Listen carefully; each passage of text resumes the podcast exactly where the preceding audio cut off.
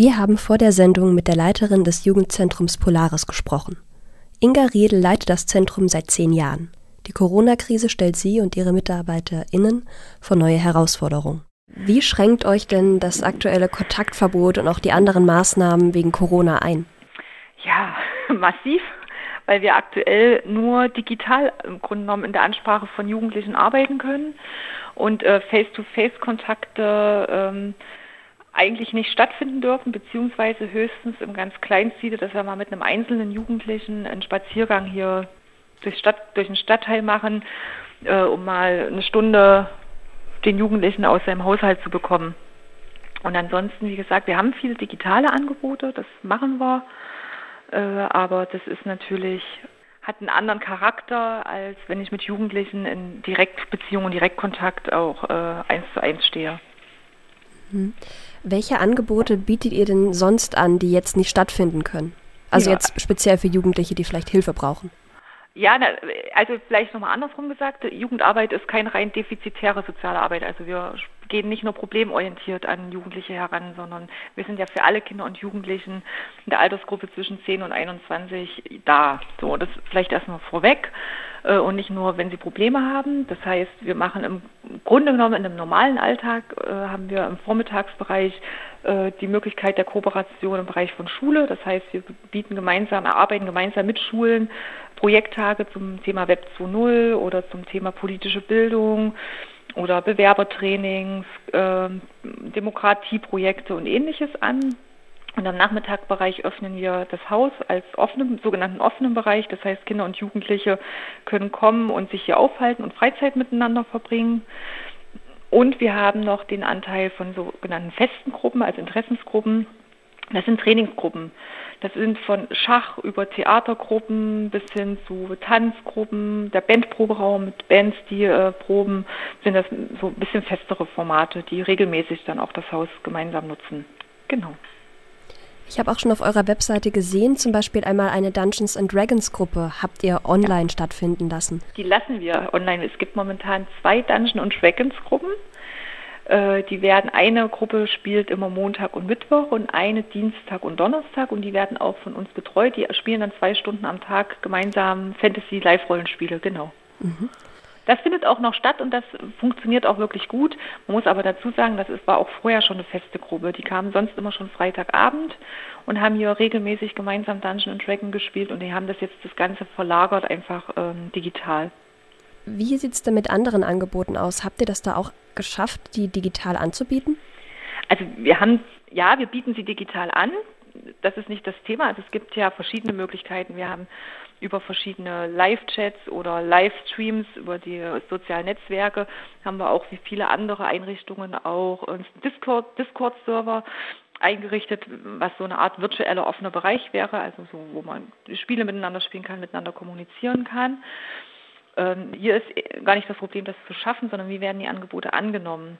Und da digitale Bereiche sehr stark konsumierenden Charakter für junge Menschen haben, äh, und nicht so einen massiv interaktiven Charakter, ist das in der Annahme bei Jugendlichen eher schwierig.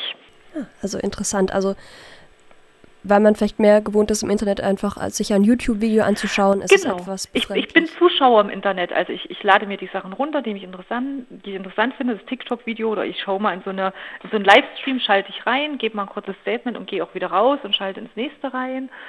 Oder genau, ich gucke mir ein YouTube-Video an, oder ich lese mal die Kommentare von irgendeinem anderen Post durch. Oder ich spiele, also ich lasse mich sozusagen berauschen vom Spiel, vom digitalen Spiel. So, und auch das ist sehr stark konsumierend. Es ist sehr schwierig, Jugendliche in Aktion zu bringen gemeinsam.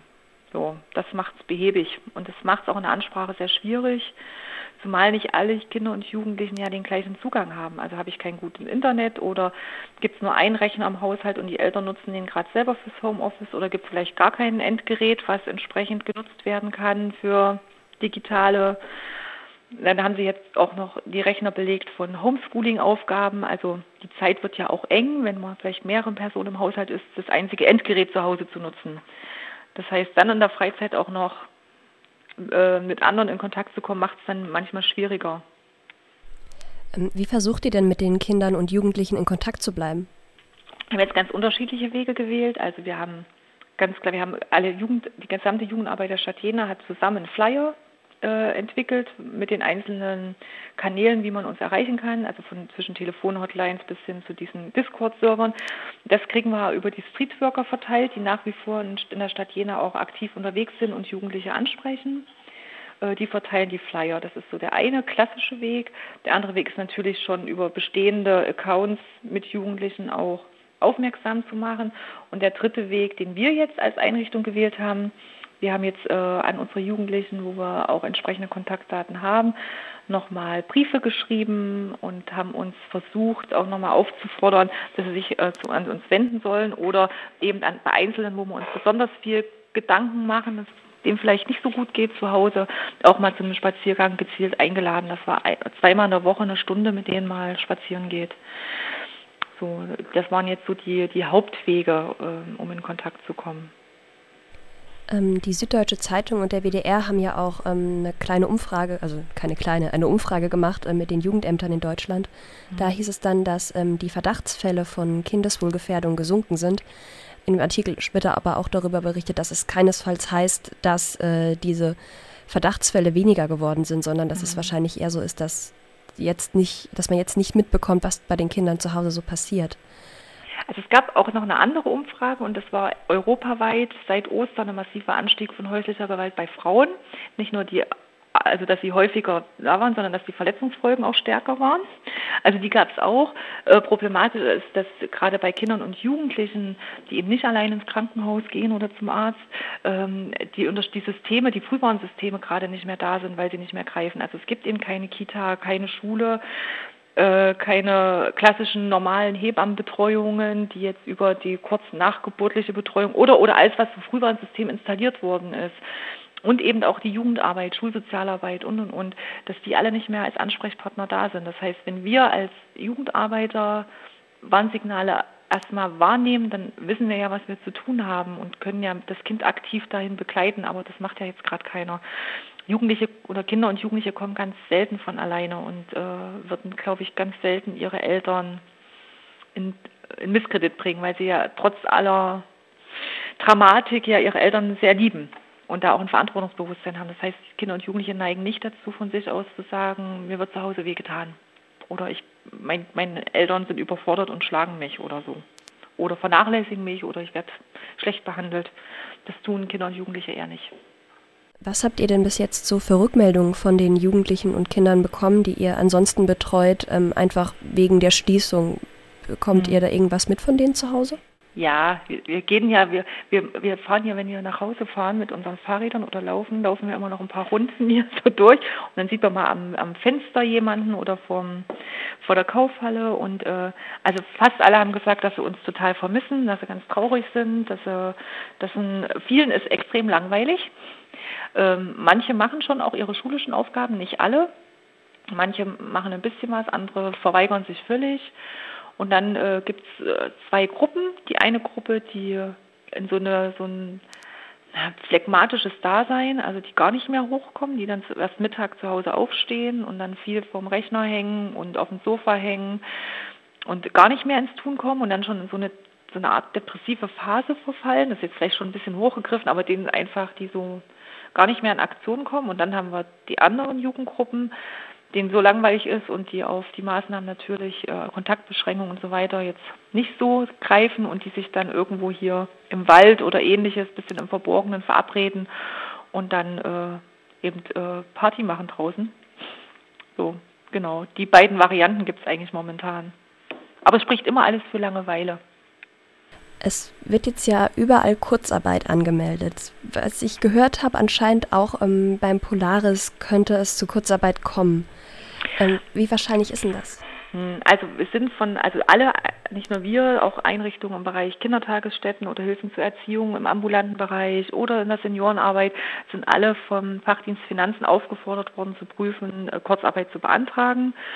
Momentan ist es so, dass wir 14-tägig Tätigkeitsberichte oder Nachweise dem Fachdienst vorlegen äh, um zu zeigen, dass wir eben in welchem Umfang wir noch beschäftigt sind. Momentan sind wir auch noch vollumfänglich beschäftigt, weil die gesamte Umstellung natürlich in unsere Formate im digitalen Bereich ja auch viel Zeit an Anspruch nimmt. Das heißt momentan, also ich dachte ja noch, wir können Überstunden abbauen. Das sieht jetzt gerade gar nicht so aus, weil wir ja eher noch äh, damit zu tun haben, im Grunde genommen kleine neue Konzepte zu entwickeln und äh, neu dafür Werbung zu machen. Ähm, wenn das natürlich aber noch ganz lange anhält, ne, dass wir nicht öffnen dürfen, dass wir auch nicht im kleinsten Stile Arbeit machen dürfen, dass wir am Ende vielleicht auch in den Sommerferien keine Ferienangebote im kleinen Stile unter Berücksichtigung aller Maßnahmen machen können, und die Digitalangebote von den Jugendlichen auch gerade im Sommer, wenn sie viel draußen sind, auch nicht so gut angenommen werden, dann muss man irgendwann ab einem gewissen Punkt sicherlich auch darüber nachdenken, ob das eine Option ist. Aber wie sinnvoll ist es denn in einer Zeit, in der die Jugendlichen eigentlich auch wirklich mehr Unterstützung brauchen, dann jetzt äh, bei euch sozusagen die Mittel ein wenig zu kürzen? bin ich die falsche Person. Ich habe mich gerade schon, ähm, ich musste heute lachen, ich habe bei Facebook äh, einen schönen einen schönen äh, Post gelesen. Ich schicke mein Kind ab sofort die Notbetreuung im Biergarten oder äh, ins Autohaus. Also das heißt, wir sprechen in ganz vielen Bereichen von Lockerungen. Ob das gut ist oder nicht, das kann ich nicht entscheiden. Ich bin weder Politikerin noch äh, Infektologin. Ähm, ich möchte mich das auch nicht erdreisten, aber ähm, alles, was eigentlich wirklich relevant ist, nämlich der gesamte Bildungs- und Fürsorgesektor, der wird eigentlich überhaupt gar nicht bedacht. Das heißt, wir fahren in der Innenstadt, es ist alles voll. Die, die, Parks sind voll, die Straßen sind voll, die Geschäfte sind voll. Man hat das Gefühl, es ist nie was passiert. Aber Kindergartenkinder, Jugendliche, und so weiter, finden nach wie vor nicht statt. Sie finden auch in der Debatte nicht statt. Das heißt, ich mache im Großen und Ganzen jetzt Infrastrukturen bei den sozialen Trägern kaputt, weil ich eben Menschen irgendwie in Kurzarbeit schicke, die nicht mehr weiter vollumfänglich arbeiten, anstatt zu überlegen, welche Konzepte kann es geben, um gezielt in kleinen Gruppenarbeit Menschen, Jugendliche, Kinder und Jugendliche äh, wieder mitzunehmen gesellschaftlich. So, und das äh, ist natürlich äh, eigentlich, da, also für mich ist über Kurzarbeit nachzudenken der falsche Weg, sondern darüber nachzudenken, wie kann Jugendarbeit auch äh, unter Infektionsbestimmungen gut funktionieren. Ne, sicherlich nicht als komplett offene Einrichtung und ne, jeder kann kommen und gehen und bestimmt auch nicht in Bereichen von Veranstaltungen, aber schon in Bereichen von Kleingruppenarbeit. Die Konzepte liegen im Übrigen der Stadtverwaltung auch schon vor. Die haben wir schon vor zwei Wochen der Stadtverwaltung gegeben. Kannst, äh, oder können Sie sagen ungefähr, was ihr da für Konzepte mhm. erarbeitet habt? Also wir haben genau die, die äh, acht Einrichtungen der offenen Arbeit mit Kindern und Jugendlichen der Stadt Jena sind ja miteinander auch vernetzt und wir haben gemeinsam äh, ein Konzept entwickelt, wie kann so eine schrittweise, teilweise Öffnung aussehen. Wir haben das im Grunde genommen gerade 14-tägig, haben gesagt, ne, Maßnahmenschritte erstmal 14-tägig ausprobieren, schauen, wie ist die Entwicklung, wie funktionieren die Sachen, aber wie entwickeln sich auch Infektionszahlen, falls man eben doch den nächsten Schritt nicht gehen kann, weil die Infektionszahlen wieder zunehmen.